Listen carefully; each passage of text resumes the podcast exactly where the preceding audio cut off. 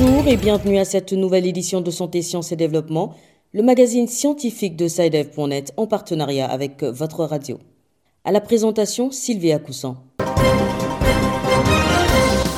Au sommaire de cette édition, le Cameroun a officiellement lancé le 12 avril sa campagne de vaccination contre la Covid-19 après avoir reçu un don de 200 000 doses de vaccins du laboratoire Sinopharm offert par le gouvernement chinois. Au Burkina Faso, le premier centre de radiothérapie du pays, désormais fonctionnel, permet la prise en charge de tous les types de cancers. C'est aussi et surtout la fin des coûteuses évacuations sanitaires hors du pays. Résurgence de la rougeole dans certaines régions de la RDC, les causes de l'épidémie sont multiples, un état de fait qui complique la maîtrise de l'épidémie. La RDC d'où nous vient aussi la question de la rubrique Kesako. Cette semaine, nous tenterons de comprendre pourquoi une forte émotion peut provoquer l'écoulement subi des règles chez certaines femmes. Et puis l'agenda scientifique de la semaine, ce sera comme d'habitude en fin d'édition.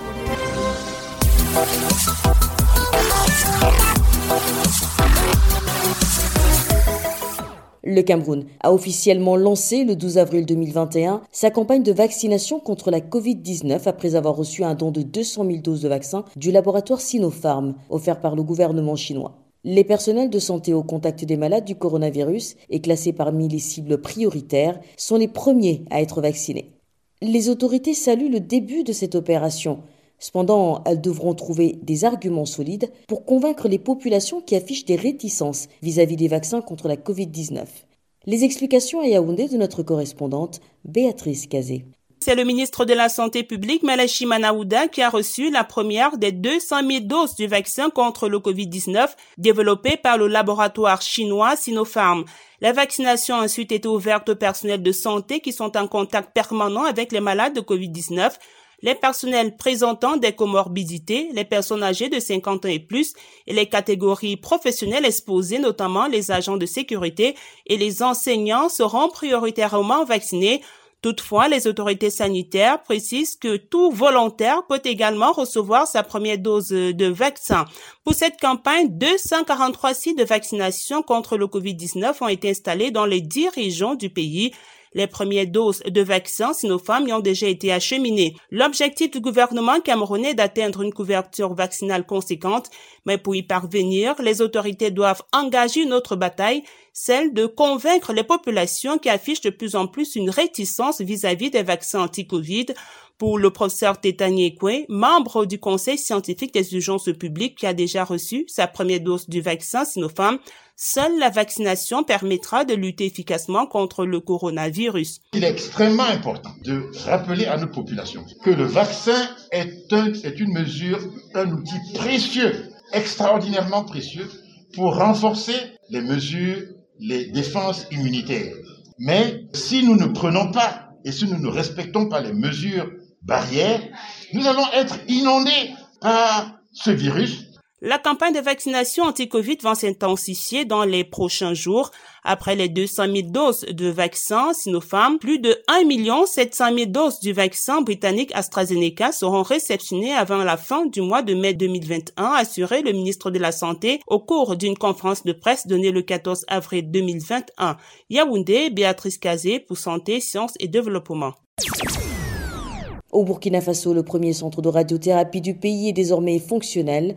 D'un coût de 8 milliards de francs CFA, ce nouveau centre permet maintenant de prendre en charge tous les types de cancers et surtout de mettre fin aux évacuations sanitaires à l'étranger. Des évacuations souvent trop coûteuses pour les patients. À Ouagadougou, Abdelaziz Nabaloum. Situé au centre hospitalier universitaire de Bogodogo de Ouagadougou, le premier centre de radiothérapie inauguré par le président du Burkina Faso, Roch Kabore, et le représentant de l'émir du Qatar, Ahmad bin Nasser, est le fruit de l'excellence des relations entre les deux pays. Ce centre multifonctionnel a coûté 8 milliards de francs CFA à l'émirat du Qatar. Emma Jakaria, coordonnateur du projet centre de radiothérapie. Nous avons donc euh, le pôle administratif, le pôle euh, de consultation et le pôle de soins. Euh, juste derrière moi, donc, nous avons les accélérateurs de particules. En fait, ce sont des appareils qui permettent donc euh, d'envoyer des rayons pour neutraliser donc euh, les cellules cancéreuses. Euh, au niveau des murs, ce sont des murs blindés. Ces murs-là vont de 1m20, 1m50 à 2m50. C'est pour ne pas que donc les rayons puissent sortir de ce local-là pour irradier donc les personnes à l'extérieur. et même les toitures au niveau donc des, des, accélérateurs de particules, même au niveau des plafonds, nous avons effectivement 2 mètres 5 d'épaisseur des murs, au niveau du sol également et au niveau des deux côtés. En plus donc, des accélérateurs de particules, nous avons une salle de la qui permet donc de traiter le cancer du col de l'utérus, le cancer du sein, la prostate. Ici, en fait, c'est un centre de radiothérapie qui permet de traiter tout type de cancer. La radiothérapie comme moyen complémentaire de la prise en charge des cancers constitue la première cause des évacuations sanitaires hors du Burkina Faso. De janvier à mars 2021, selon le ministère de la Santé, sur un total de 23 patients évacués, 13 l'ont été pour radiothérapie, soit plus de la moitié des patients. Selon le président du Burkina Faso, Kabore, des mesures seront prises pour permettre à toutes les couches sociales de bénéficier des prises en charge adéquates dans ce nouveau centre de radiothérapie. Le centre de radiothérapie a une capacité de traitement de 60 patients par jour. Abdel Aziz Nabaloum, Ouagadougou, pour Santé, Sciences et Développement. En RDC, la rougeole refait surface dans certaines zones. Parmi les causes relevées par l'équipe de riposte contre cette nouvelle épidémie, il y a la rupture des stocks de vaccins contre cette maladie et l'accès difficile aux zones de conflit. Tout cela complique la maîtrise de l'épidémie, surtout dans les zones de santé situées dans le nord et dans l'est du pays. Les détails avec Bertrand Mayumbo Kinshasa. En République démocratique du Congo, la rougeole, l'infection virale éruptive et aiguë refait surface, ce que confirme le coordonnateur national de la réponse à la rougeole, expliquant la cause de la flambée actuelle dans certaines zones de santé. Dr Gaston Palou Kulutongo. De la semaine 1 à la semaine 12 2021, il y a eu 14 533 cas suspects avec euh, 73 décès. Ça vous fait un taux de létalité de 1,2%. 11 provinces qui sont entrées en épidémie sur les 26, c'est-à-dire 27 zones de santé sur 519 que compte notre pays. Pourquoi ça se localise au sud Ubangi, nord Ubangi? Il y a beaucoup d'îlots de ce côté-là. Les deux provinces sont poreuses, Centrafrique et Congo. Vu ce mouvement et qu'il y a des îlots euh, au niveau de, de rivières, de fleuves qu'on ne sait pas atteindre, c'est possible qu'on a beaucoup de cas. Il y a également la rubéole et d'autres cas indéterminés. La rubéole, cette maladie virale épidémique qui se manifeste entre 13 à 20 jours, généralement bénigne, touche essentiellement les enfants. Elle est par ailleurs capable de provoquer des graves malformations congénitales au cas où la femme enceinte serait infectée, surtout au début de sa grossesse. Comment s'y prend l'équipe de la riposte face à ces cas indéterminés? Gaston Palukulutongo l'explique. Sur les 698 cas investigués au laboratoire,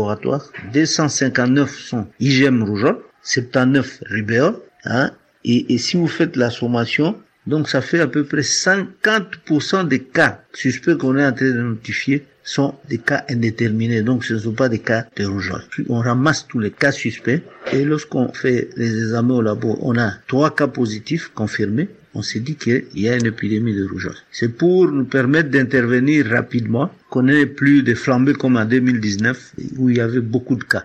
Kinshasa, Bertrand Mayumbo pour Santé, Sciences et Développement. Bertrand, vous ne partez pas puisque nous vous retrouvons dans quelques instants pour la rubrique Kesako.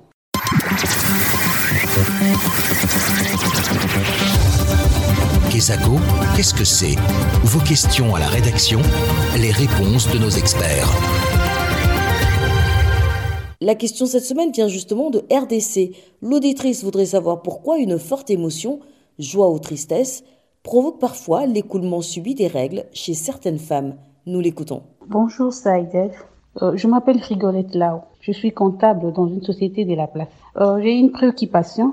Qu'est-ce qui explique qu'une forte émotion de joie ou de tristesse provoque l'écoulement subit des règles chez une femme? Merci.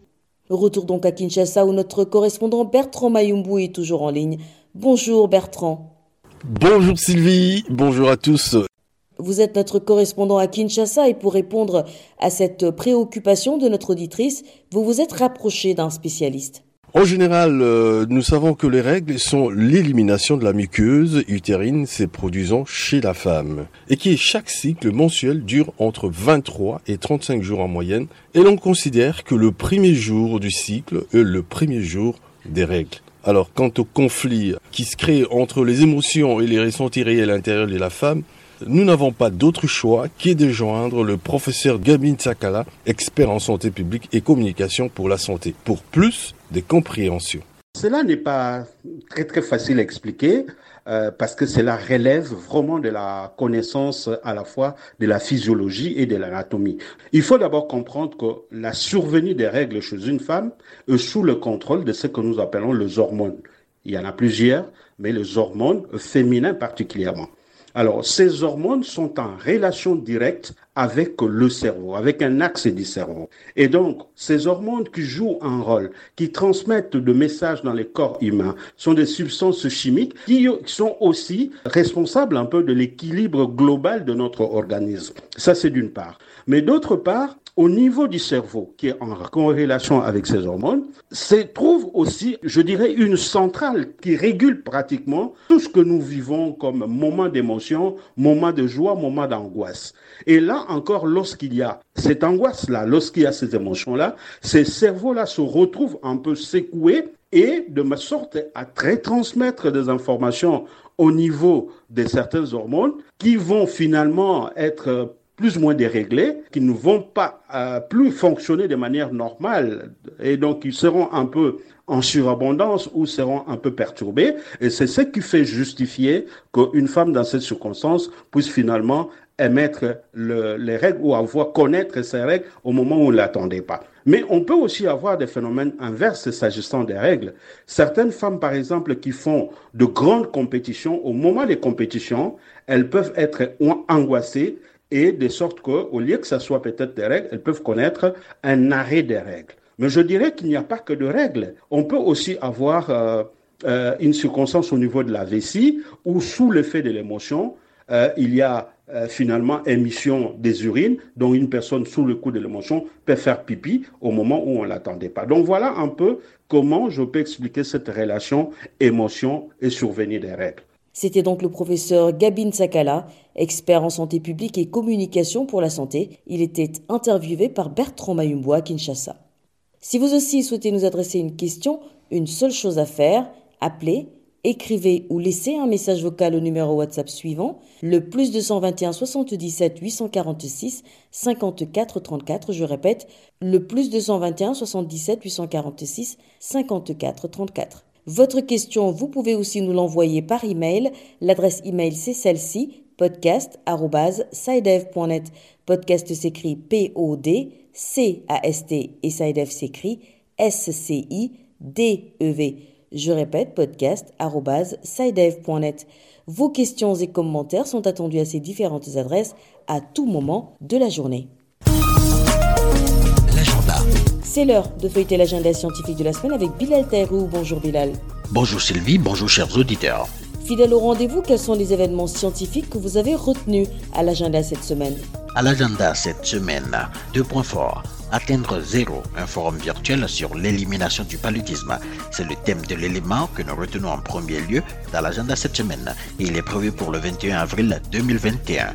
S'inscrivant dans la vague d'événements pour le compte de la Journée mondiale de lutte contre le paludisme, célébrée le 25 avril, c'est un forum au cours duquel des dirigeants de pays, des agents de santé de première ligne et des partenaires mondiaux se réuniront pour partager leurs expériences et réflexions sur leur combat pour atteindre l'objectif zéro paludisme. L'événement est co-organisé par l'OMS et Royal Bank et ça se tiendra de 12h à 13h30 temps universel. Plus de renseignements sont disponibles sur le site des deux organisations et l'annonce est également faite sur leurs réseaux sociaux. Ensuite, l'ONG Guinée Impact organise une conférence autour du thème Les populations face aux épidémies, cas de la Guinée. Les acteurs nationaux et internationaux de la santé se réuniront lors de cette conférence pour réfléchir sur les meilleures approches à adopter par les populations pour faire face aux épidémies en Afrique subsaharienne. Les organisateurs rappellent au passage qu'en plus de la pandémie de Covid-19, la Guinée fait actuellement face à l'épidémie de la fièvre à virus Ebola. Il souligne aussi que plusieurs autres pays peinent à se débarrasser de certaines maladies telles que la RDC avec Ebola et la rougeole. La conférence se tiendra le 30 avril en présentiel et pour plus de renseignements, un mail peut être envoyé à l'adresse info-impact-guinée.gn. Voilà, ce sera tout pour cette semaine, Sylvie. Merci Bilal. Mesdames et messieurs, c'est la fin de cette édition de Santé, Sciences et Développement que je vous remercie d'avoir suivi. Rendez-vous la semaine prochaine pour une nouvelle édition, même heure, même fréquence. D'ici là, portez-vous bien. Cette émission est disponible en podcast sur le site sidev.net/fr. Cette émission a été réalisée sur financement du CRDI, le Centre de recherche pour le développement international, un organisme public canadien. Le CRDI investit dans le savoir, l'innovation et les solutions afin d'améliorer les conditions de vie dans les pays en développement.